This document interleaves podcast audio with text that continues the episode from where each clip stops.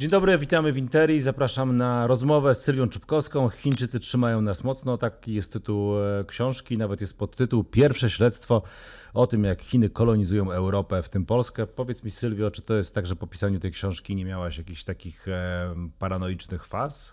Właśnie w ogóle nie. W ogóle nie. Mam wrażenie, że pisanie tej książki, rozmawianie z ludźmi, podróże, które odbyłam, sprawdzanie pewnych, pewnych opowieści, które się pojawiały. No bo ja jestem przerażony, jak czytam tę A książkę. mnie no. uspokajało. Znaczy mnie Tak, uspokajało. Uspokajacie, że oni są wszędzie, jakby czekają na nasze życie w każdym telefonie, w każdym modemie. W tym sensie mnie uspokajało, że ja mam poczucie, że mam naprawdę dużo dogłębniejszą świadomość tego, jak wygląda, wyglądają te wpływy chińskie w naszym regionie, czego można się spodziewać, czego powinniśmy się ewentualnie nawet nie tyle obawiać, ale na co powinniśmy zwracać uwagę, a co tak naprawdę jest raczej, no takie wiesz, dymi lustra, nie? Dużo mówienia, mało robienia, bo, bo trochę tak jest z tą ekspansją chińską, z wpływami chińskimi, że jest bardzo mocno oparta na naszych wyobrażeniach o niej. Wiesz, tak jak mnie. Ale nasze sporo osób- wyobrażenia bazują na przykład e, na tym, co opisujesz w pierwszym rozdziale, czyli tych zatrzymaniach, które mieliśmy, mieliśmy w Polsce. Oczywiście ty to rozmontowujesz na czynniki pierwsze, pisałaś też o tym wcześniej, ale w sumie jakby tak popatrzeć przez pryzmat tego, co ty piszesz mm, o tych e, zawodnikach, o tym, jak wygląda takie prowadzenie, no to, to, to, to jednak jestem trochę zestresowany. Między innymi dlatego, że Chiny działają tak bardzo długofalowo, w takiej perspektywie, która w ogóle jest dla nas dzisiaj niedostępna, tak? bo my biegniemy od do, bardzo nam się śpieszy, a oni o tym myślą wszystkim, o rozmontowywaniu nas w kontekście pokoleń. I to jest, mam wrażenie, jedno z takich trochę złudzeń, które Chiny też, y, mm, na których Chiny lubią opierać swoje wpływy, bo oczywiście, że myślą długofalowo, ale nie tylko Chiny myślą długofalowo. Przy czym Chiny bardzo lubią nas przekonywać, że wiesz, na sześć pokoleń do przodu, tysiąc lat do przodu, aż tak doskonale nie jest. To też jest, no powiedzmy, normalne państwo, w sensie obarczone różnymi problemami wewnętrznymi, przetasowaniami politycznymi, e, nagle wy- wybuchają Walkami przełoży- opozycję, tak? no tam opozycji to właściwie to Opozycję, nie pozycję. e, nie, nie za bardzo jest, e, ale problemy chociażby pojawiają się typu, no wiesz, no COVID i walka z, z COVID-em, teraz e, ten cały słynny, potężny, potężne zjawisko zero COVID, które im nie wychodzi, czy też kryzys demograficzny, który mają, więc po drodze są wyrwy i te ich plany wieloletnie na wiele pokoleń do przodu nie zawsze są aż tak doskonałe. Więc to nas przekonywanie, że my tutaj nie mamy szans, bo oni już sobie wszystko zaplanowali, wchodzą wszędzie, to jest jeden z, jedna z, jeden z elementów ich strategii. Dlatego ja mówię, że czuję się spokojniej, bo jeżeli jestem w stanie zrozumieć tą strategię, to też nie czuję się, wiesz, parę osób mnie pytało, to za co nas te Chiny tak trzymają? Ja odpowiadam, że za mózg. Za nasze mózgi nas A to jak to trzymają. rozumieć, że trzymają za mózg? Mm, Za, za to, że my nabraliśmy przekonania, pod wpływem oczywiście ich działań, pod wpływem tych narracji, że są nie do pokonania, że to już jest kolonializm pełny, a to są Ale działania wiesz co, to jest w ogóle dopiero. ciekawe, bo nie patrzyłem na to w ten sposób, ale akurat w weekend rozmawiałem z moją córką, która ma 10 lat, nie czytała twojej książki, a pewnie też niewiele mm, czytała jeszcze poważnych książek siłą rzeczy, a ponieważ jest zainteresowana tym, co dzieje się w Ukrainie, e, często zadaje mi różne pytania i gdzieś tam pojawiła się nawet kwestia Tajwanu, co mnie zaskoczyło i też moja córka no, której ja nie indoktrynuję, pewnie gdzieś tam ogląda sobie telewizję informacyjną, ale też wcale nie często, bo bardziej ją interesują teledyski, mówi, o Boże, ale jak Chiny, to z Chinami to już w ogóle nie ma szans. Czyli nawet dziecko ma takie przekonanie, tak? No A to ty mówisz, właśnie że to. może to... To jest właśnie to, tak? Bo mm, zobacz, to jest troszeczkę tak, jak mieliśmy takie przemożne przekonanie, że z Rosją nie mamy szans, tak? Że Rosja wejdzie i zrobi blitzkrieg w Ukrainie. I to się nie zadziało. Jednak Wiesz co, no kurczę, z, Rosją to jest jednak tak, że tak jakby patrzeć na to, co oni robią, e, mówię nawet w kontekście tej częściowej mobilizacji ogłoszonej e, przed chwilą, no to jest trochę tak, że właściwie z perspektywy historii to to, co robi Rosja, to właściwie robi tak zawsze. Czyli mięso armatnie, więcej ludzi, totalny brak organizacji, totalny brak strategii, logistyka leżąca i w zasadzie oni postępują zgodnie. Mm, no ze swoim modus, modus operandi, które tak, mają. Tak. tak? No, a ten modus operandi Chin jest jednak trochę inny. Już dzisiaj nie działa to rosyjskie modus operandi, tak jak kiedyś działało, bo nie wystarczy tylko zalać masami ludzi, bo po pierwsze e, inaczej są prowadzone konflikty zbrojne, jak widzimy. Po drugie też może się okazać, że tych ludzi za chwilę nie będzie, co widzimy teraz po tej częściowej mobilizacji i tym, co się dzieje w Rosji. Chiny działają rzeczywiście inaczej. Chiny nie stawiają na taką mm, konfliktową siłę. Co więcej, podkreślają dosyć regularnie, że nigdy nie prowadziły wojny na zewnątrz. E, I to jest też bardzo ważny element tego, jak tak naprawdę Chiny działają, czyli stwarzają wokół siebie wizerunek potęgi, przyszłego imperium, być może pierwszego imperium na świecie, ale pokojowego, e, robiącego biznesy, więc dlaczego my byśmy mieli z nimi nie robić tych biznesów, skoro wiesz, przekonują, że wiesz, będzie win-win. było takie przekonanie, E, już nie będę wymieniał nazwisk tych publicystów, ale był taki nurt w polskiej publicystyce prawicowej lat 90., że w zasadzie w Chinach to oni zrobili tę transformację tak jak powinno się, czyli zostawili silną władzę, ale dali kapitalizm. Wiesz, to nie tylko było polskie przekonanie, to duża część świata była przekonana, że kiedy wejdzie kapitał do Chin, to za kapitałem i za kapitalizmem pojawi się demokracja i prawdziwe prawa człowieka, przestrzeganie praw człowieka. Jeszcze jak Chiny wchodziły do Światowej Organizacji Handlu w 2000 bodajże pierwszym roku, to to było postrzegane jako taki krok milowy na drodze do demokratyzacji Chin.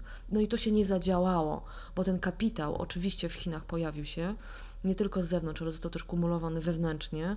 Zaczęła się bardzo szybko rozwijać gospodarka, w tym gospodarka ta oparta na um, wysoko rozwiniętych technologiach. Chiny mają równie potężne big techy jak te amerykańskie, ale za tym kapitałem i za rozwojem gospodarczym nastąpiła tak naprawdę jeszcze silniejsze umocnienie władzy wewnętrznej. 16 mm, października będzie 20 zjazd Komunistycznej Partii Chin najprawdopodobniej, no, takie 99% szans, że nominację na kolejną kadencję jako przewodniczącego i partii przewodniczącego państwa dostanie Xi Jinping. To będzie no, jego trzecia kadencja. Nie ma oczywiście w Konstytucji e, Chińskiej Republiki Ludowej ograniczenia do dwóch kadencji, ale w poprzednich latach tak się działo, że się na dwóch kadencjach kończyło. Więc ta władza Xi Jinpinga będzie de facto najsilniejsza od czasów Mao więc kapitalizm nie przyniósł Chinom zmiany w zarządzaniu państwem. No właśnie, może to jest też związane z tym, że w latach 90. wiele osób e, traktowało te zasady, które wprowadzano no właśnie w e, krajach byłego bloku socjalistycznego jako takie uniwersalne. To znaczy, jeśli macie kapitalizm, no to macie prawa człowieka, jeśli macie prawa człowieka, e, no to postępujecie według zasad demokracji liberalnej i tak naprawdę na koniec one przynoszą dobrobyt a gdzieś tu Chiny pokazują, że można to zrobić zupełnie inaczej. No to zawsze była ta słynna trzecia ścieżka, nie? Trzecia droga. Chiny robią to nie tylko inaczej, ale Chiny robią to rzeczywiście dosyć skutecznie. Tak jak mówię, nie na wszystkich polach jest super skutecznie, ale na pewno jest skutecznie na polu rozwoju gospodarczo-technologicznego. I to tym, tym przekonaniem, że zobacz, mogą mieć swoje własne wewnętrzne zasady, czym są prawa człowieka. Co więcej, no kilka dni temu było spotkanie Putina i Xi Jinpinga i po tym spotkaniu było, było ogłoszone, że teraz Chiny razem z Rosją chciałyby wprowadzać pokój w tych czasach chaosu na świecie. Więc według własnej wykładni tego, czym jest, czym są prawa człowieka, praworządność, no nie wiem, czy demokracja, ale powiedzmy parademokracja, a więc y, ten skok technologiczny i skok mm, gospodarczy jest tak przekonujący dla wielu, wielu naprawdę państw na świecie, w tym dla wielu też w Europie Środkowej. Znaczy wiesz, no, jak byłem w Chinach, a byłem w, można powiedzieć, w prowincjonalnym mieście, bo miało tylko 3 miliony ludzi, z tego co pamiętam, Nanjing, e, to mogę powiedzieć, że nigdy w życiu nie widziałem, e, tak jak się stało po prostu na ulicy, zwykłej mm, e, ulicy, takiego pędu konsumpcji. E, to znaczy, tak wielu ludzi, tak dużo chodzących po sklepach, tak wiele konsumują z tymi telefonami, e, z reklamówkami kolejnych rzeczy, że nigdy nie widziałem takiego nurtu rwącego konsumpcji. E, to jest nadrobienie, to jest nadrobienie tych dekad naprawdę potężnej biedy. Mi się wydaje, że u nas, jak się przejdzie po centrach handlowych, to mamy taką rozpasaną konsumpcję. To jest nieprawda. Oni to robią trzy razy szybciej, w większym tempie i z jeszcze Ale zobacz, my też to nadrabialiśmy, tak? W latach 90., mhm. nie wiem jak tako śpiewał nam kolorowe kredki, tak? E, w, w, w jednym ze swoich kawałków. E, tak jak my nadrabialiśmy te, te zaszłości w latach 90., na początku 2000., tak Chiny nadrabiają cały czas. Tam jest bardzo szybko rosnąca klasa średnia. E, I jest też takie poczucie, że nie ma, nie ma możliwości na naprawdę dalszy, potężny rozwój, bez wchodzenia w resztę świata. Stąd jest koncepcja nowego jedwabnego szlaku, stąd jest koncepcja pasa i drogi, czyli e, powiązania ze sobą maksymalnie dużej ilości państw i gospodarek, tak żeby w nich też mogły rozwijać się kolejne firmy, kolejne biznesy chińskie. I tutaj się pojawia zanim, ta Europa. No właśnie, zanim przejdziemy do tej Europy, bo to jest najciekawsze i najlepiej rozpracowane na czynniki pierwsze w Twojej książce, to chciałem jednak e, pochylić się na tą strategią długofalową Chin. Ty mówisz, że to jest troszeczkę demonizowane, że Chińczycy trochę w ten sposób starają się nas wystraszyć, żebyśmy my myśleli, że oni. Czy to jest tak... dobry PR? To jest świetny PR. Okej, okay, ale jednak jest coś takiego w ich myśleniu. Ja chciałem wspomnieć tę anegdotę, e, gdzie Mao Tse-tung został zapytany o to, jak ocenia na jednych tam ze spotkań rewolucję francuską, no, czyli siłą rzeczy w czasie mm, no już dość odległym. I on powiedział, no za wcześnie, żeby oceniać to jakby żaden Europejczyk nie wpadłby nawet coś takiego. Oczywiście jest to anegdota, oczywiście e, można na to patrzeć różnie, ale no my w ogóle nie mamy takiej perspektywy, że no my jakby oceniamy na bieżąco e, wszystko, tak? Nikomu by nie przyszło do głowy, żeby poczekać, wstrzymać się z ocenami, patrzeć na to w tym nurcie długofalowym. No, A oni chyba jednak trochę tak myślą. No. Niewątpliwie Chiny mają swoje strategie długofalowe i to są strategie, wiesz, my e, w, w naszym komunizmie mieliśmy pięcio czy trzylatki, tak? I to była maksymalna, powiedzmy, strategia długofalowa, którą można było przemyśleć. Chiny mają swoją strategię na 2049 rok, czyli na stulecie powstania Chińskiej Republiki Ludowej i w tej strategii jest jasno zapisane, mają być pierwszym imperium na świecie. Więc to, to jest teoretycznie odległe. Są duże szanse. Teoretycznie odległe, teoretycznie nie wcale nie aż tak bardzo odległe, no to jest tylko dwadzieścia kilka lat, tak? No ale mają tą strategię od x czasu już i ewidentnie starają się realizować. Tak jak mówię, nie wszystko jest tak, że wiesz, gładko idzie, wszystko po drodze super się sprawdza, ale krok po kroku pewne dokonania mają, na pewno mają na polu technologicznym. No też chyba tu, prezydent... A propos, poczekaj jeszcze strategii, mają też tą swoją strategię taką krótszą, Made in China 2025 na 2025 rok, dotyczącą rozwoju już takich poszczególnych branż technologicznych, które mają być kluczowe, takie korowe i większość z tych założeń już została osiągnięta. Mamy 2020 drugi, chciałam powiedzieć trzeci, 22 rok i, i po drodze dwuletnią pandemię, więc wiesz, no coś tam potrafią wyprzedzić wręcz. Mają problem z półprzewodnikami jeszcze, no ale to mm, nadganiają bardzo, bardzo. No, ale to jest też to, co dzieli, to co różni Chiny od e, Rosji, tak, że Rosja się bardzo potyka technologicznie o swoje nogi, a tu jednak Chiny pracują od wielu, wielu lat. Zresztą też to gdzieś tam w Twojej książce jest opisane, jak rosną e, te potęgi Huawei'a, no my chyba nawet ja przynajmniej, e, mimo tego, że trochę się tym interesuję, obserwuję te liczby, to ty podajesz tak wprost, jaka to jest potęga. Tak, i to nie tylko Huawei, bo ten... Z perspektywy tak, świata. Tak, tak, mówię, my mamy chyba najbardziej, e, największe zrozumienie te, tego, co się dzieje z Huawei w Polsce, również ze względu na wspomnianą przez Ciebie aferę szpiegowską, ale tych firm jest dużo. To jest Xiaomi, które było bardzo niedoceniane, mam wrażenie, bo to tani sprzęt, a się okazuje dzisiaj, że Xiaomi w dużej mierze na kieszeniach ludzi z Europy Środkowej i Wschodniej tak naprawdę urosło do pierwszej potęgi smartfonowej w Europie, mobilnej potęgi, bo nie tylko smartfonowej. To jest Tencent, czyli ogromna firma mm, tworząca wszystko od gier po wielką aplikację WeChat, który też wszedł do Polski w ubiegłym roku i zainwestował w firmy w game devowe w Polsce. Ale chyba WeChat się nie przyjmie u nas i co uważasz inaczej? Na razie się nie przyjmie, ale wiesz, że możesz WeChatem płacić na lotniskach. E, dwa, dwa słowa, przecież nie wszyscy muszą wiedzieć, co to jest WeChat. Ja musiałem sobie zainstalować. Musiałem właśnie. Jak byłem w Chinach, e, to musiałem zainstalować WeChat i to jest taka aplikacja, która jest połączeniem i wszelkiego rodzaju messengerów, WhatsAppów e, i można nią płacić i, i można coś tam na tablicy zdaje się opublikować. Bardzo dziwna hybryda to trzeba przyznać, że bardzo dobrze zrobiona. Gdyby nie to, że się tak jakby wszystkiego, co jest Chin, trochę boję, to, to, to nie wiem, no to rzeczywiście no, dość e, użyteczna. No. Tak, znaczy powiedzmy sobie wprost, to jest taka Uber aplikacja, która rzeczywiście służy do zarządzania swoim życiem, od płacenia przez komunikatory, e, mapowanie oczywiście tego, tego, co robisz, czy znajdywanie pewnych miejsc. WeChatem można płacić na lotniskach. Ale to też powiem jedną rzecz, e, że jednak jak mieliśmy, no my jako dziennikarze tam współpracowaliśmy z osobami, które tam z Chin nam pomagały odnaleźć się w tej skomplikowanej rzeczywistości, no to jednak gdzieś tam nie wprost było wypowiedziane, że jakbyśmy mieli jakieś zastrzeżenia na przykład do e, partii e, chińskiej, no to może nie piszmy o tym na WeChacie. Więc no to, to jest gdzieś oczywiste, tam podświadomie... ale to jest oczywiste, bo powiedzmy inaczej, my się musimy o tym dowiadywać, dla Chińczyków to jest oczywiste. Znaczy oczywiście pojawiają się mhm. jakieś takie um, krytyczne głosy, ale one dosyć szybko są czyszczone, więc... Um, ale wracając, no jest Tencent właśnie, naprawdę potężna firma, trochę czasami porównywana wręcz do Google'a. Mamy Badu, czyli też przeglądarkę chińską, mamy TikToka, czyli, e, czyli tak, Biden. Zapominamy, że. No. AliExpress, czy to właściwie Alibaba, która stoi za AliExpressem i która też stworzyła wielką aplikację mm, w Chinach, Alipay do płacenia. Więc tych firm jest bardzo dużo, one są naprawdę świetnie rozwinięte. To, co mówisz, że ten UX się przekonywał, czy, czy, czy w ogóle aplikacja, no tak, dlaczego żeby Super nie? Super to jest zrobione. No. no a TikTok nie przekonuje? No hello, no to jest największy hit dwóch ostatnich lat. Nie ma większego hitu w aplikacjach niż TikTok.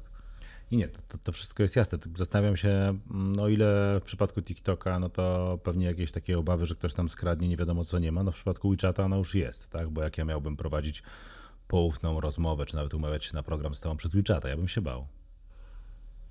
Może ja jestem paranoikiem, co? Nie. No powiedzmy tak, jednak, a używałeś swojego telefonu w Chinach, czy kupiłeś drugi telefon? E, używałem telefonu, którego już potem nigdy nie używałem. No tak. No to sobie odpowiedz na pytanie. Mówisz, że z TikTokiem, jednak co do TikToka też są tego typu obawy. Jednak naciski, owszem, one wyglądały na takie mhm. typowo polityczne Trumpa, ale one się do końca wcale nie skończyły. Dotyczące tego, żeby jednak wymóc na Bidens, czyli właścicielu TikToka, przeniesienie części serwerów tych, na których są dane, czy amerykańskich użytkowników, czy zachodnich, do tej zachodniej hemisfery. E, więc ale może warto wytłumaczyć, czemu są takie, czemu, czemu ty zostawiłeś telefon, czemu mówisz o serwerach TikToka, czemu są takie problemy ja z Huawei. Czemu się boimy, tak? O.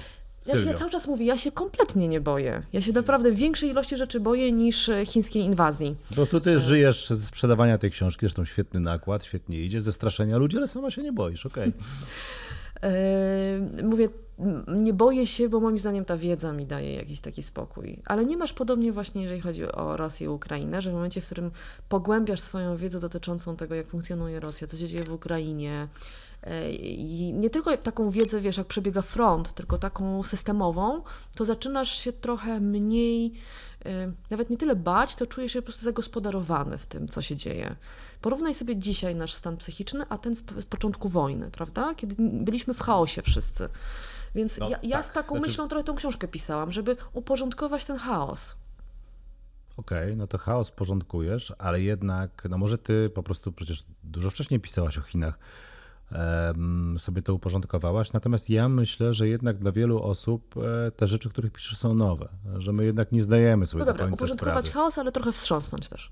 Okej, okay, no jednak... Pokazać, że to... No bo, o czym przeciętny, mm, nawet dobrze poinformowany e, czytelnik, użytkownik e, nawet serwisów, do których piszesz, jakby mógł wiedzieć. No mógł wiedzieć o tych zatrzymaniach, pewnie coś tam słyszał o tym, że w pewnym momencie, no nie tylko polski rząd, czyścił e, się z Huawei'a i to w zasadzie wszystko chyba, co? No tak, polski rząd się czyścił, ale się nie wyczyścił i raczej nie wiadomo, czy się wyczyści. No nie jest to takie proste i no to, na tym polega proste. ta pułapka chińska, że pewnego dnia odkrywamy, że gdzieś jedziemy na ich sprzęcie. O. I dokładnie teraz, że tak powiem, zdiagnozowałeś trochę sytuację. Bo ja miałam też takie pytania od ludzi. No, piszesz o tych wpływach chińskich, ale ja ich nie czuję. I bardzo dobrze, że ich nie czujesz. O to chodzi, żebyś ich nie czuł. No tak. To nie są wpływy rosyjskie właśnie, które są takie z buta. To nawet nie są wpływy amerykańskie, które są takie bardzo oblepiające, bo są oparte mocno na tym, wiesz, na wizji American Dream i na popkulturze amerykańskiej i na takich potężnych inwestycjach, takich bardzo widocznych. Wpływy chińskie są znacznie takie łagodniejsze, tak? Wydawać by się mogło, a potem się budzimy w pewnym momencie i widzimy, że mamy większość infrastruktury telekomunikacyjnej zbudowanej na sprzęcie e, chińskim. E, że. Ta, tak że e, niespodziewanie, bez żadnego launchu, bez żadnych konferencji prasowych, serwis chiński e-commerce'owy staje się drugim największym w Polsce. I zaczyna przestawać do góry tego nogami. zjawiska wśród e, nastolatków, e, tej tak zwanej szybkiej mody, tak, która bazuje mm, głównie na fashion, chińskich, tak. fast fashion, na, na, na chińskich serwisach, tak, i napędza je. Czyli to takie rzeczy, które dość szybko się niszczą, no ale i, jest, I są nie cztery, cztery, powiedzmy, czy sześć kolekcji rocznie, tylko praktycznie codziennie albo prawie codziennie się pojawiają nowe. I oni siedzą wkręceni, oglądają, już nie będę wymieniał nazwy tych aplikacji, stron. e, Ale nie, jest taka jedna, którą myślę, że warto wymienić, bo trochę ja, ja jeszcze o niej nie pisałam, ale dużo się pisało o niej, tak. Dużo się już o niej pisze. Ja myślę, że warto, żeby ludzie wiedzieli, że to jest y, firma, która naprawdę mm, jest. Zawala świat po prostu ubraniami. To jest Shine, Shane. Shane, mhm. I to nie są dobrej jakości ubrania po prostu. One są, Są bardzo fatalne, tanie. no, One są, bardzo ta- fatalne. Ale one są tanie, no to są tak. tanie i mają, no, są w trendzie, tak? Mhm. Bo są w trendzie, więc y, warto chyba, y, szczególnie młodzi, nie? żeby wiedzieli, jeżeli myślą też o kwestiach wiesz, środowiskowych, a mamy Znaczy, tą, to jest niesamowite, jak w nacisk. wielkiej kontrze idzie do tego wszystkiego, co się dzieje na świecie. Mówimy o tym, żeby kupować sobie rzeczy na lata, tak, żeby nie... A, to, a tu się dzieje to właśnie tak zwana szybka moda, shine e, i te wszystkie rzeczy, one idą w zupełnie inną stronę i, i gdzieś tam e, tak na dobrą sprawę to one wymiatają na rynku, tylko my znów nie zdajemy sobie jeszcze do końca z tego sprawy. No i w- i właśnie, prawdę mówiąc, to niezdawanie sobie sprawy trochę chciałam pokazać, bo mówimy teraz, wiesz, o technologicznych firmach, tak, czy też takich używających technologii, bo również Shane no to jest e-commerce, ale tych zjawisk jest więcej, wiesz, e, pokazuje chociażby eksport y, brudnych technologii. Chiny stawiają same u siebie tak, dosyć wysokie cele ograniczenia śladu węglowego. E, W efekcie ich potężne korporacje oparte na e, ciężkim przemyśle mają trudniej. No to co można zrobić? Można te korporacje wysłać do robienia biznesów gdzieś w świat. I to się dzieje bardzo mocno w Afryce, ale to się też dzieje w sercu Europy. Wiesz, w Serbii jest pełno takich inwestycji i one nie spełniają właściwie żadnych norm środowiskowych, a to nie jest tak, że ta Serbia jest gdzieś daleko. To jest, to jest tutaj, tak? Rosyjska Serbia w ogóle. E, A to już swoją drogą, co też. e, Dodaje kolorytu całej tej Znaczy sytuacji. inaczej, widać dosyć wyraźnie, że te państwa naszego regionu, które są bliżej związane z Chinami, są też bliżej związane z Rosją, co wcale nie jest dużym zaskoczeniem tak naprawdę. Okej, ale to może ja teraz e, odwrócę całkowicie to, co mówiłem. No bo może to jest trochę tak, jakbym sobie przypomniał na przykład książki Naomi Klein e, o tym, jak z kolei w latach 90. również Polska była kolonizowana przez Amerykę. Tak pisze, Jest Naomi, cały czas. tak pisze Naomi Klein. E, tylko mamy ten mit, o którym ty nawet wspomniałaś, American Dream. E, mamy troszeczkę inne spojrzenie, bo po prostu marzyliśmy o tym. No to może po prostu Chiny robią dokładnie tak samo. Może po prostu oni są dziś bardziej skuteczni w robieniu interesów e, a i oni po prostu chcą tu przyjść, zarobić, pójść do siebie. Może my ich demonizujemy. Może to... Jest kilka różnic. Po pierwsze jest różnica czasowa. Lata 90., lata 2020 to jednak jest duży kawał czasu. Jest nasza świadomość, nasze przekonania, nasze ambicje, nasze potrzeby się już zaczęły zmieniać. Więc oczywiście, że Stany Zjednoczone no, są imperium, tak? I kolonizowało nie tylko Polskę, rzeczywiście dokonywało takich działań gospodarczych, czy militarnych, czy politycznych, czy y, soft powerowych dosyć globalnie na świecie. Y, Chiny w pewnym sensie weszły w te buty teraz. Różnica jest taka, że jednak Stany Zjednoczone są państwem demokratycznym i tam jest cywilna kontrola nawet nad, nad służbami, tam jest kontrola nad funkcjonowaniem największych firm, e, łącznie z tymi firmami, które są gdzieś moim ogródkiem, tak, czyli big techami, które doskonale widzimy, że to bardzo się mocno odwróciła wajcha i są teraz pod potężną kontrolą, krytyką, śledztwami, doregulowywaniem, być może rozbina, rozbijaniem monopolii. W Chinach tego nie ma po prostu. Mamy po drugiej stronie coraz silniejsze imperium, wciąż jednak nie największe na świecie, które na dużo więcej pozwala swoim graczom w imię rozwoju własnej potęgi. I jeżeli je reguluje, to tylko wewnętrznie, nie interesuje tak Dobrze, naprawdę ob, obcy, obcy klient, obcy jestem partner. Ameryka aż tak bardzo się interesuje, no ale dalej pozostanę tym e, adwokatem diabła w tej sprawie. Może my tak na to patrzymy, dlatego że po prostu Chińczycy są nam dalsi kulturowo. No oczywiście, I to że nas są. bardziej przeraża. No, przeraża nas to, co nieznane i tak może trochę jest e, z tym. Ja nie wiem, czy, czy szczerze mówiąc, gdybyśmy chcieli o jakichś newralgicznych rzeczach dowiedzieć się z Huawei, ja nie wiem, czy byłoby dużo łatwiej niż z Apple'a. Nie no, byłoby dużo trudniej. Hmm. To ci mogę powiedzieć. Byłoby dużo trudniej. Nie jesteś pewna, że to dość podobnie? Mm, No mieliśmy ileś te, takich e, przykładów, tak, że nawet rząd Stanów Zjednoczonych zwracał się e, do wspomnianej przeze mnie firmy w sprawach e, zamachów terrorystycznych, bo chciał tam uzyskać źródła i dostawał odmowę. To była dokładnie jedna duża sprawa dotycząca zamachów w Bostonie i tam argument Apple'a był Tak. Dotyczący, był dotyczący ochrony prywatności swoich użytkowników, bo to chodziło o złamanie zabezpieczeń telefonu, Mhm.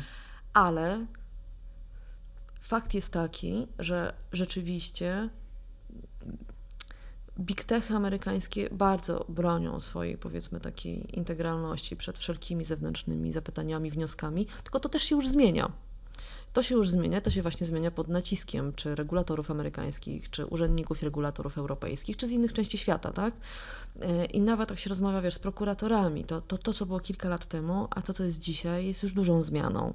Kwestia wypracowania mechanizmów i, i ścieżek. Wiesz, jestem bardzo krytyczna w stosunku do big techów amerykańskich, naprawdę. I tak jak już też mówiłam, na drugą nóżkę teraz chętnie napiszę książkę o tym, jak one kolonizują Europę, bardziej Unię Europejską niż Europę Środkową.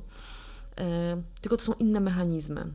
To są inne mechanizmy, bardziej oparte rzeczywiście na wpływach takich e, lobbyingowych, niż na takim działaniu, które, za którym idzie przekonanie, że przecież o co chodzi, każda krytyka Chin wynika z naszego amerykańskiego, proamerykańskiego nastawienia. Mhm. E, więc y, dwa różne MO. Chociaż mogą się wydawać te chińskie, znaczy to chińskie modus operandi może się wydawać podobne. To jest też pytanie w związku z rywalizacją gospodarczą. E, jak my możemy rywalizować z Chinami? gdzie jest zupełnie inna kultura pracy, jest e, no, inne poszanowanie dla norm pracy. Jaka by nie była u nas kulawa Państwowa Inspekcja Pracy i inne instytucje, no to jednak jest tak, że no my w jakich ramach się, w jakichś tam jednak ramach się poruszamy, no oni niespecjalnie, prawda? Jak można rywalizować z takim gigantem? No tak, nawet. Nawet polska kultura zapierdolu, że tak powiem, w porównaniu z chińskim modelem 996, 996, czyli od 9 do 9 przez 6 dni w tygodniu, no to tak. nam, się to, nam się to jednak nie mieści w głowach. E, ja nie wiem, a dlaczego powinniśmy rywalizować? Chyba gdzieś tam pośrednio z Twojej książki wynika, że musimy. Jak mamy się bronić. Nie, czy, czy mamy sobie wybra, wybrać kolonizatora? Znaczy, Może jest jeszcze smutnie, ja myślę, no nie wiem. Ja no. myślę, że to nie chodzi o rywalizację, tak? Pod hmm. tym kątem, pod kątem cięższej pracy, yy, walki. Yy, że wiesz, Sama Polska nie ma szansy na żadną rywalizację z Chinami. Sama Europa Środkowa też nie ma szans na, realiza- na Bardziej rywalizację jako Europa z Chinami. miałem na myśli oczywiście. Mhm. Cała Europa, to nie chodzi o rywalizację z Chinami czy rywalizację ze Stanami, raczej o zadbanie o własną jakąś taką suwerenność ekonomiczną, technologiczną nie tylko militarną, tak? nie tylko w rozumieniu politycznym. Okej, okay, to, to ty, ty nazywasz to zadbaniem o suwerenność, ja mówię rywalizacja. No, ale to myślę, że to samo nam chodzi akurat. Trochę tak, trochę nie, no bo pewne, w pewnych aspektach ta rywalizacja jest może nie tyle przegrana, ale to będzie, to będzie wal, znaczy walka która pociągnie za sobą ogromne koszty, a niewiele, a niewiele będzie z tego zysków. Ale są pewne zagadnienia, są pewne wyrwy, czy ekonomiczne, czy gospodarcze, których nie musimy rywalizować, tylko musimy, że tak powiem, zadbać o to, żeby nie wypaść z obiegu, żeby w pewien sposób dogonić ten wyścig, a nie rywalizować. Mhm. Okej, okay, jakie to są wyrwy? Y, na pewno dogonienie tego, tego peletonu w rozwoju nowych technologii, tych opartych na ochronie i na przetwarzaniu danych. To nie jest tak, że ten mecz już jest przegrany? Nie, nie, nie, ten mecz nie jest przegrany, bo wiesz, my jesteśmy dopiero na samym początku. Przecież my nie mamy jeszcze nic, tak naprawdę. Jaką mamy sztuczną inteligencję? Na razie ona jest niespecjalnie inteligentna nawet. I myślę, że to, co po części próbuje robić Unia Europejska, to jest czasami udane, czasami mniej udane, ale takie podejście z człowiekiem bardzo w centrum, skupiające się na naszych prawach, może oczywiście być opóźniające pewne, pewne, pewien rozwój, rozwój pewnych technologii, ale z drugiej strony y, może też spowodować no raczej nie w przypadku Chin, ale w przypadku Stanów Zjednoczonych, Australii, Wielkiej Brytanii, tego, tej, tej hemisfery zachodniej, mm, przekonanie, że mm, to jest dobry kierunek, cofnijmy się te pół kroku wstecz, doregulujmy, czy też sprawdźmy, jakie są efekty. Generalnie takie głosy się pojawiają. Pojawiają się, pojawiają się takie głosy. I oczywiście będzie, oczywiście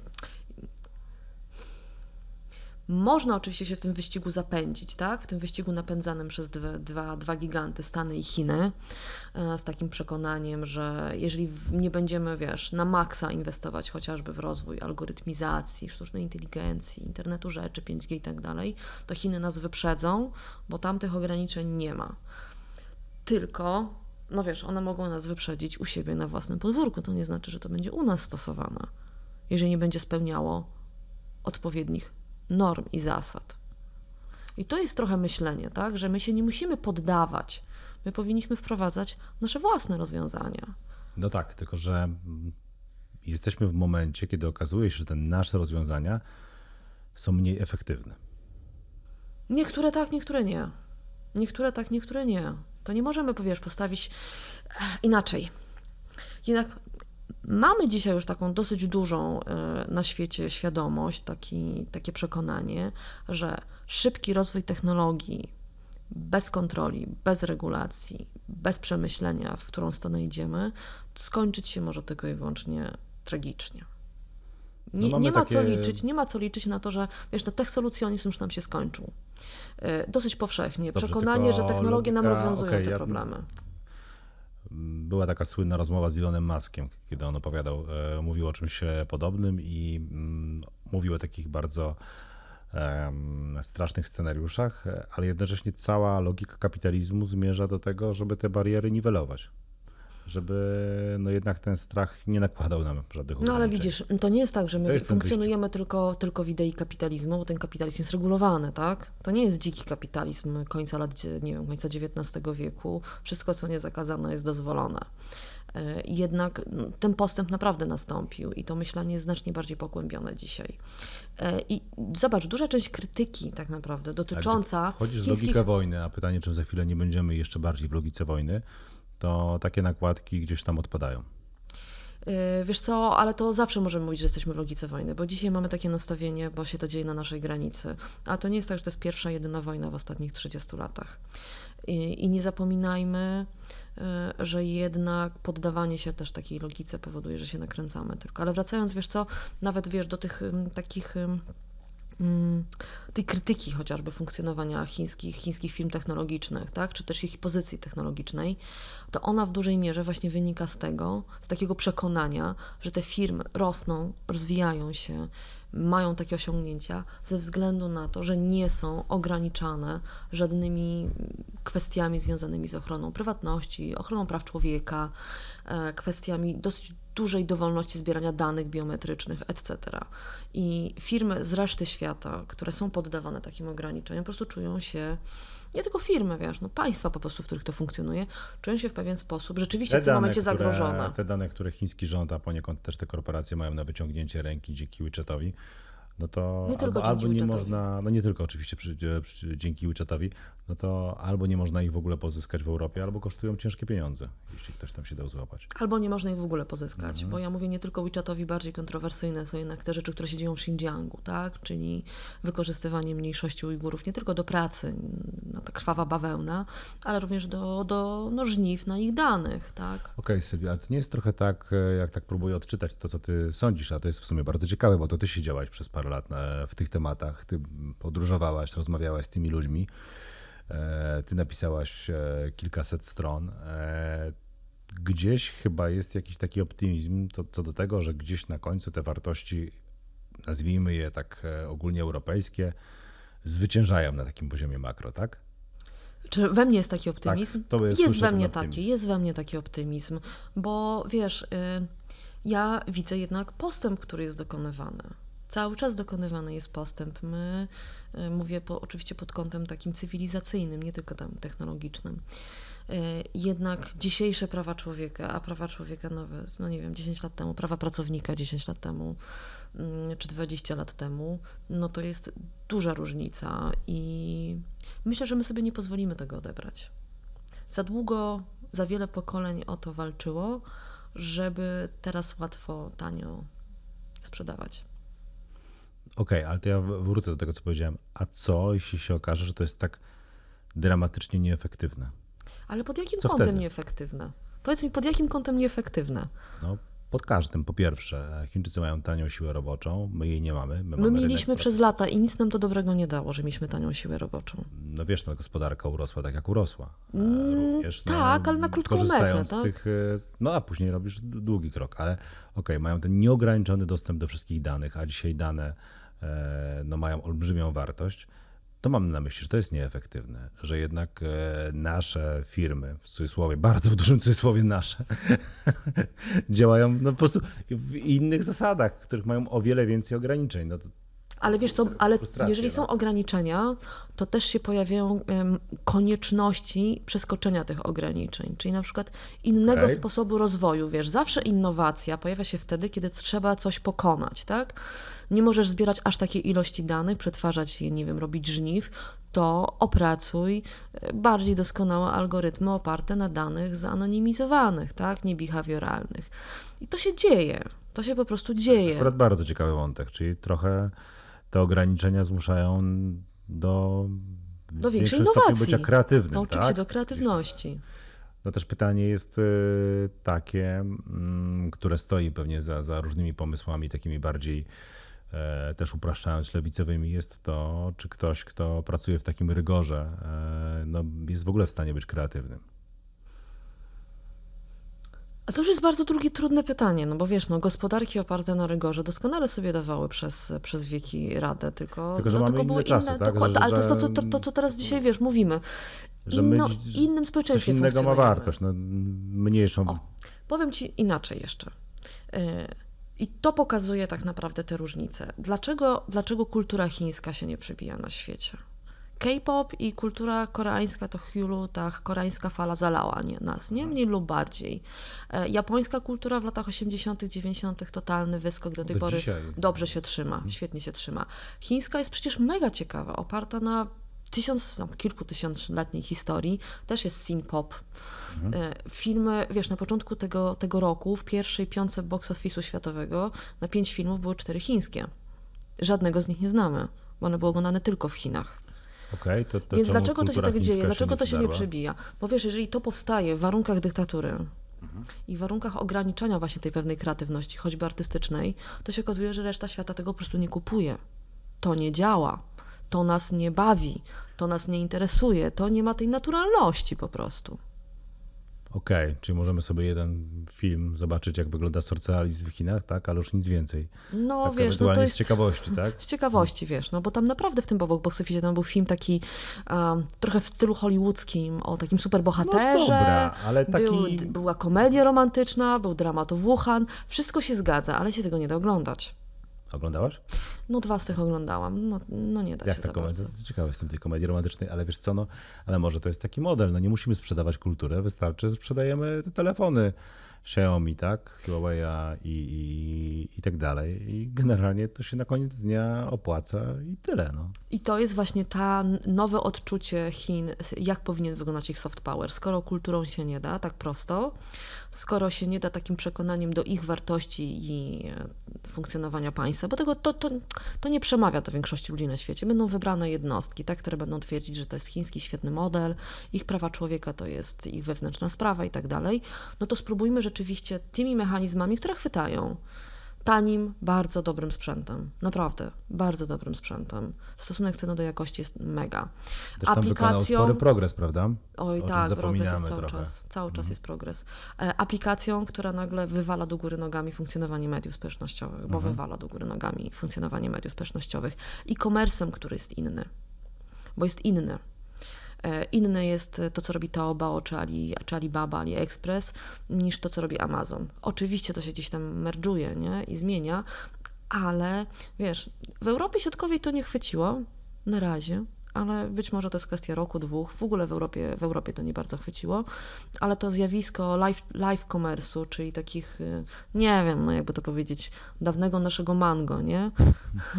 Dzi- dzisiaj, dzisiaj, na, dzisiaj, na, dzisiaj, dzisiaj na live'ach na TikToku, czy na, e, czy, na, czy na Instagramie, czy właśnie na Taobao, y, ja się spodziewam, że to może chwycić w którymś momencie taka sprzedaż. I to jest naprawdę chiński model, który jest tam świetnie dopracowany i połączona jest tam warstwa, warstwa social, social mediowa, warstwa e-commerce'owa, więc no to jest bardzo ciekawe właśnie, jak też to państwo się dostosowuje i trochę sprawdza. I to nie jest, tylko to jest bardzo ważne, to nie jest do końca, wiesz, a propos tego jednego z Twoich pierwszych pytań, wielki plan na tysiąc lat do przodu, to jest, wiesz, takie próbowanie, wyszło, nie wyszło. Nie wyszło z tym, to spróbujemy z czymś innym. Mówiłeś o WeChacie. dwie różne rzeczy. Mówiłeś o WeChacie też.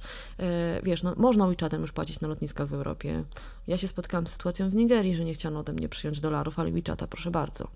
No, znaczy generalnie temat e, Chin, Afryka, no to jest temat chyba w ogóle na osobną e, rozmowę. Mm. I to jest akurat, to pokazuje według mnie długofalowe myślenie Chin i ich niebywałą skuteczność. Długofalowe myślenie, ale również, wiesz co, dobre zrozumienie. Mhm. E, Dobre zrozumienie wyzwań światowych, ale to jest też trochę to, co próbowano, próbowały zrobić Chiny w Europie Środkowej. E, Już tłumaczę, o co chodzi. E, Chiny wchodząc do Afryki wykorzystywały kartę postkolonializmu.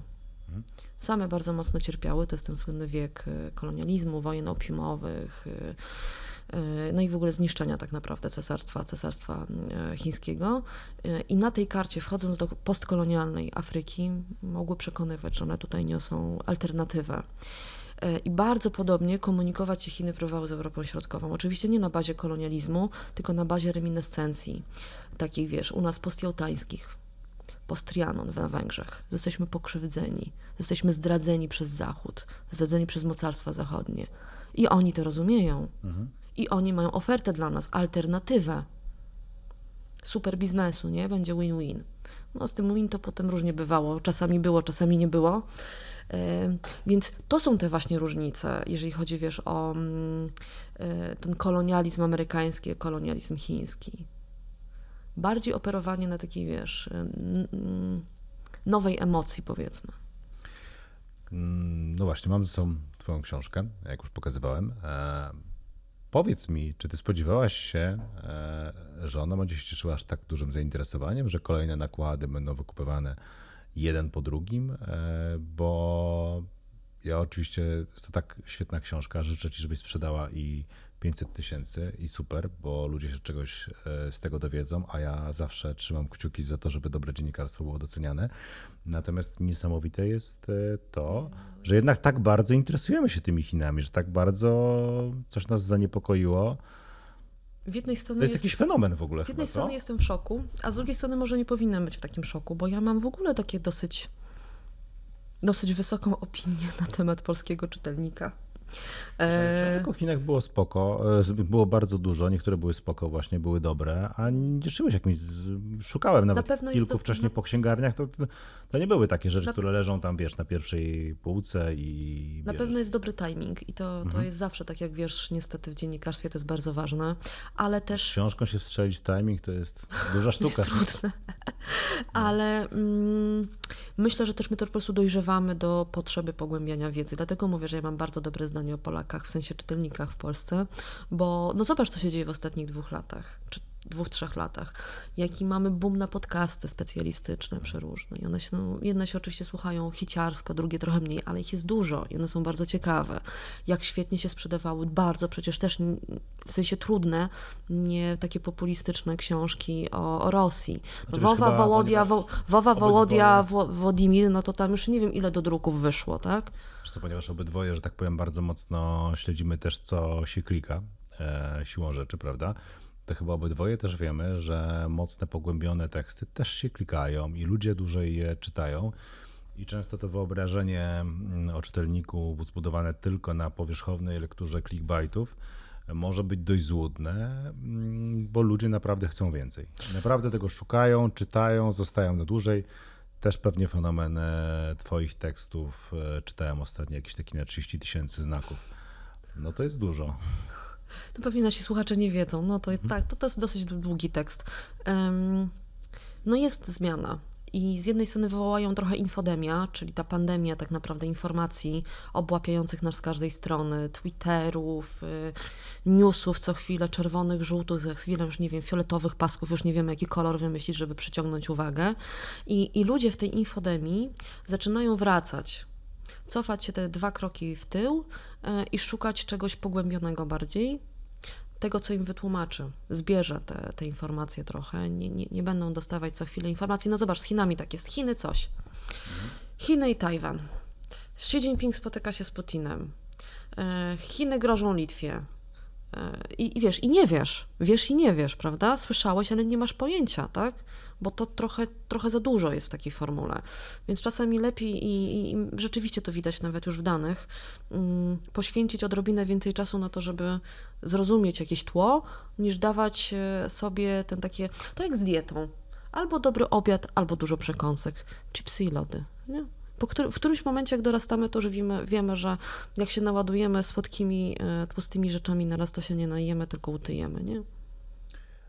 Okej, okay, natomiast rzeczywiście jest tak, e, że ludzie chcą więcej, chcą czytać, e, zgłębiać e, zagadnienia. Mam wrażenie, że nie wszyscy jeszcze to zauważyli i czasami dzisiaj takie bazowanie na tym, że ten użytkownik to nie do końca ogarnia. Mm, to Słuchaj, jest... ja jestem fanką, naprawdę, i to, to powtarzam regularnie podcastu Maćka Kraszewskiego, dział zagraniczny, pod którego podtytule jest Polskiego czytelnika to nie interesuje. Mhm. Jakoś interesuje. No wiesz, w Polsce mamy program To był dzień e, na świecie, e, dzień na świecie. Teraz e, też gorąco polecam i no też on ma bardzo duże grono widzów, a no, muszę przyznać, że treści tam są dość ambitne, bo nawet zdarzyło mi się obejrzeć program o Bałkanach, którym się interesuje i, i tam doczytywać cały czas, o czym jest mowa, a jednak ludzie to, bo patrzyłem wtedy, bardzo oglądali i to było dla nich ciekawe, więc to jest akurat, e, myślę, bardzo, bardzo budujące. A Czyli po... jednak interesuje polskiego czytelnika, polskiego widza, nie? Tylko musi dostać to. Może w ogóle musimy się zastanowić, skąd my wzięliśmy wcześniej to takie przekonanie, że. Zresztą to było widać e, w covid jak szybko, po dwóch, trzech dniach od ogłoszenia, już nie pamiętam czy nominalnie ogłoszenia pandemii, ale od tego, kiedy została ona, weszła ona do, mm, do, do, do zdominowała ona przekaz medialny, jak szybko E, nie wiem, czy też to obserwowaliście, jak, jak szybko wydarzyło się takie zainteresowanie dogłębne, jak ludzie zaczęli czytać teksty więcej i to takie teksty, że żeby je przeczytać trzeba było już dużo więcej wiedzieć, prawda? To, to, to, to bardzo szybko się zdarzyło. Ja mam specyficzne doznania z początku pandemii, bo ja 13 marca 2020 roku urlop zaczęłam zaległy między Gdzie? Gazetą Wyborczą a Spiderswebem, więc ja byłam czytelnikiem. Mhm. Ale nie polecam urlopu w czasie pandemii, znaczy lockdownów. Nie polecam. Ja akurat y, wracałem. Pamiętam, że, że ze Stanów Zjednoczonych, że Trump ogłaszał pandemię. Jak wylądowałem, to już rzeczywiście ona była, więc też mam ciekawe doznania. Natomiast chciałem zapytać się ciebie jeszcze o dwie rzeczy, które teraz, e, tu i teraz interesują polskiego czytelnika, użytkownika, widza. Mam na myśli pierwsza rzecz, e, którą wspomniałaś, Tajwan. Mm. E, co to będzie, e, w jaką stronę to zmierza, bo chyba nawet było już tak, że my się spodziewaliśmy, że to się wydarzy, to się jeszcze nie wydarzyło. Ja powiem tak, ja mam wrażenie, że trochę polski odbiorca, czy też europejski odbiorca to wręcz wyczekuje, żeby się na tym Tajwanie coś zadziało, znacznie bardziej niż Tajwańczycy. Bo jak z nimi się rozmawia, to oni są zmęczeni, wręcz już taką, mówią, że się od 70 lat czekają i, i, i nie, nie, do końca w to wierzą. W sensie mówimy w to, czyli Wiesz, w ewentualną agresję no, militarną Chin. Agresję na Ukrainie też nie wierzyliśmy. Yy, no chyba bardziej wierzyliśmy, niestety. Tylko nie wierzyliśmy, że to może nastąpić w takiej formule i tak szybko. Ale co do Tajwanu, bardzo bym wolała, wiesz, no nie wróżyć, czy, czy będzie ta agresja militarna, czy jej nie będzie. Coś oczywiście mówią ostatnie głosy z Chin, wskazujące, że w ciągu pięciu lat Chiny będą militarnie gotowe do ewentualnego wejścia na Tajwan. Ale Tajwan robi bardzo dużo. Naprawdę Tajwan robi dzisiaj bardzo dużo, żeby przygotować się równie dobrze jak Ukraina do ewentualnej agresji pod każdym względem. Zarówno pod względem budowy swojej pozycji międzynarodowej, owszem, Tajwan nie jest uznawany jako Chiny przez większość państw świata, tam ledwie bodajże 11 go uznaje, ale zobacz, jak rozbudowuje swoją pozycję taką mm, dyplomatyczną, można powiedzieć, chociażby używając do tego ogromnej przewagi, jaką ma, czyli najbardziej rozwiniętych technologii produkcji półprzewodników. Z propozycją budowy tych fabryk, no to, to, to, to jak panna na wydaniu jeździły, mhm. jeździły, tak. jeździli przedstawiciele Tajwanu w ubiegłym roku i po Europie Środkowej, i w Stanach Zjednoczonych. Więc jest, jest z jednej strony ta budowa taka dyplomatyczna, wskazywanie, że my jesteśmy ważni, bo wiesz, może, może to trzeba wytłumaczyć. Bez półprzewodników nie ma dzisiaj technologii. Nie ma żadnych technologii. Pewnie w tym, tele, mi, pewnie w tym mikrofonie jest kilka półprzewodników, więc y, w samochodach, wszędzie, tak? Więc bezpieczeństwo Tajwanu jest tak naprawdę bezpieczeństwem technologicznym całego świata i ta narracja jest bardzo mocno dzisiaj podkreślana. Po drugie, mm, Tajwan też wzmacnia się od strony właśnie takiej, to co obserwowaliśmy na Ukrainie, od strony takiej internetowo-technologicznej. Już jest przygotowany backup E, internetowy, w razie gdyby była taki jednak, żeby była ta sieć zachowana. Trochę tak jak z Maskiem i ze Starlinkami na Ukrainie, tylko tam było już po ataku, a tutaj wcześniej. Co więcej, ministra cyfryzacji Tajwanu, Audrey Tang, mm, no wręcz zapowiedziała, że no, memami będą walczyć. W sensie to jest kwestia wprowadzenia wojny informacyjnej, wejścia w tą wojnę informacyjną. No, Ukrainie i Ukraińcom bardzo dużo dało to, że tak mocno um, rezonowali w stosunku do społeczeństw zachodnich, to gdyby nie te naciski, czy gdyby nie wywołanie empatii, to znacznie słabsze byłyby naciski na rządy zachodnie, tak? E, co do wprowadzania e, ograniczeń nakładanych na, na Rosję. Więc Tajwan Tajwańczycy mówią oczywiście, że się nie boją, bo już są straszeni od dawna, ale się szykują. Ale się szykują do ewentualnego konfliktu, przy czym. No i wracamy trochę do początku naszej rozmowy. Czy na Chiny w ogóle da się przygotować? No da się przygotować. No to, to, to, to inaczej to co, mamy się położyć i, i, czekać? Nie, to, to nie ma sensu. To nie jest kwestia przygotowywania się takiego, wiesz, zamknięcia od razu, tak? I, I straszenia właśnie tymi Chinami, tylko zrozumienia, jakie mają mocne strony, jakie mają słabe. Jeżeli mają mocne, to co możemy w, tym, w tej sytuacji ze swojej strony przygotować. Jeżeli mają słabe, no to też możemy w jakiś sposób wykorzystać. Due diligence, nie? Tak jak się robi przy każdym dużym biznesie, tak samo biznesie, no, można powiedzieć, geopolitycznym. To jeszcze rola Chin w konflikcie w Ukrainie. Jak, e, czy to jest tak, że my czegoś nie widzimy? No, ja. Widzimy oczywiście spotkania, mm, widzimy deklaracje, ale czy tam dzieje się coś takiego, co dziś jest poza no, sferą takiego obiegu medialnego, na pewno, tego najbardziej na, powierzchownego? Na pewno dużo nie widzimy. Nie ma co się oszukiwać. Dużo nie widzimy, ale nawet to, co widzimy, już jest bardzo ważne. 4 lutego, kiedy rozpoczynała się olimpiada mm, w Chinach, E, to było to takie głośne spotkanie Putina z Xi Jinpingiem. Oni wtedy zawarli umowę, o której się właściwie mówi dzisiaj, że to jest umowa oś Pekin-Moskwa. Czyli 20 dni przed wybuchem wojny de facto można było przewidzieć, że ta wojna, znaczy służby to już dużo wcześniej wiedziało, ale wtedy to był taki sygnał bardzo mocny międzynarodowy, że dojdzie do ataku, że dojdzie do ataku, bo Rosja ma wsparcie niekoniecznie militarne. To militarne jest trochę takie wtórne. Ma wsparcie polityczne ze strony Chin. I do tej pory, no mija ponad pół roku, Chiny nie potępiły tej agresji. Chiny mówią o wewnętrznej wewnętrznym konflikcie. Chiny podkreślają, że to, co mówiłam Cię, że będą wspólnie z, z, z Rosją wprowadzać porządek w świecie chaosu. No brzmi to tak, że ja dziękuję chyba trochę, nie? No wiesz, z tym wprowadzaniem porządku, tym żandarmem e, nad światem, no to też mamy pewne doświadczenia, ale to też jest coś, e, o czym ty piszesz, że my tego nie zauważyliśmy a gdzieś od kryzysu finansowego w roku 2008 Mego.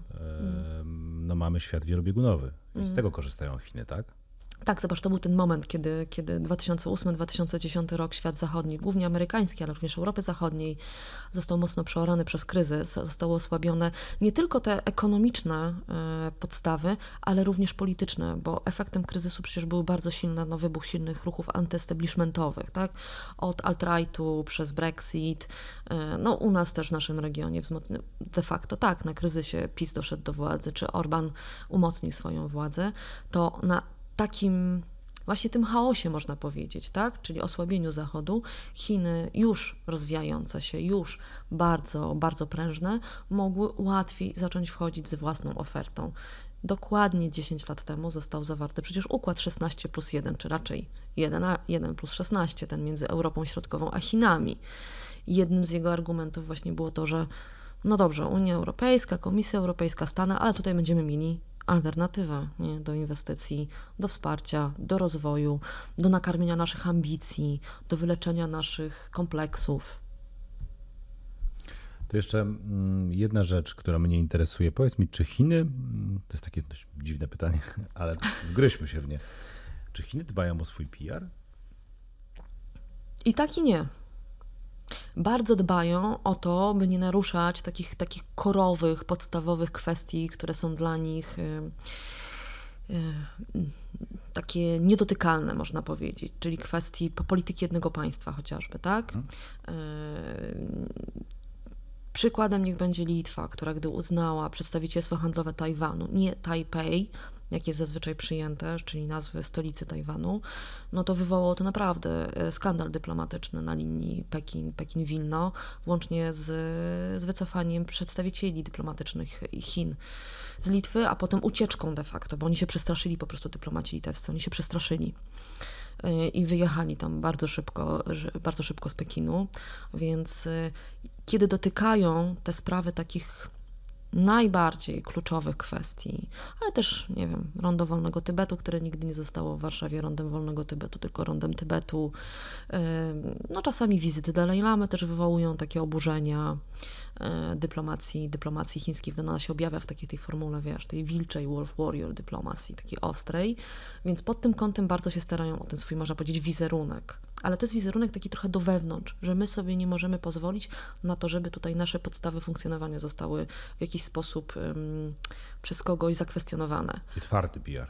Tak, ale w kwestiach innych to ja nie widzę takich działań, które by były właśnie mm, podobne chociażby do tych koreańskich, tak? Że my tu tworzymy nowy wizerunek państwa i będziemy się o niego bardzo starać na świecie, używać do tego popkultury, używać do tego naszych okay. influencerów, Może rozumiesz? Tak, tak takiego, takiego nowoczesnego PR. E, różne wątki, o których ty mówiłaś paradoksalnie to, co mm, no nie jest PR-em, e, może jest tak naprawdę mm, budowaniem wizerunku państwa twardego, którego mamy się bać, e, który nie potrzebuje tej kultury właśnie, w odróżnieniu od e, Korei.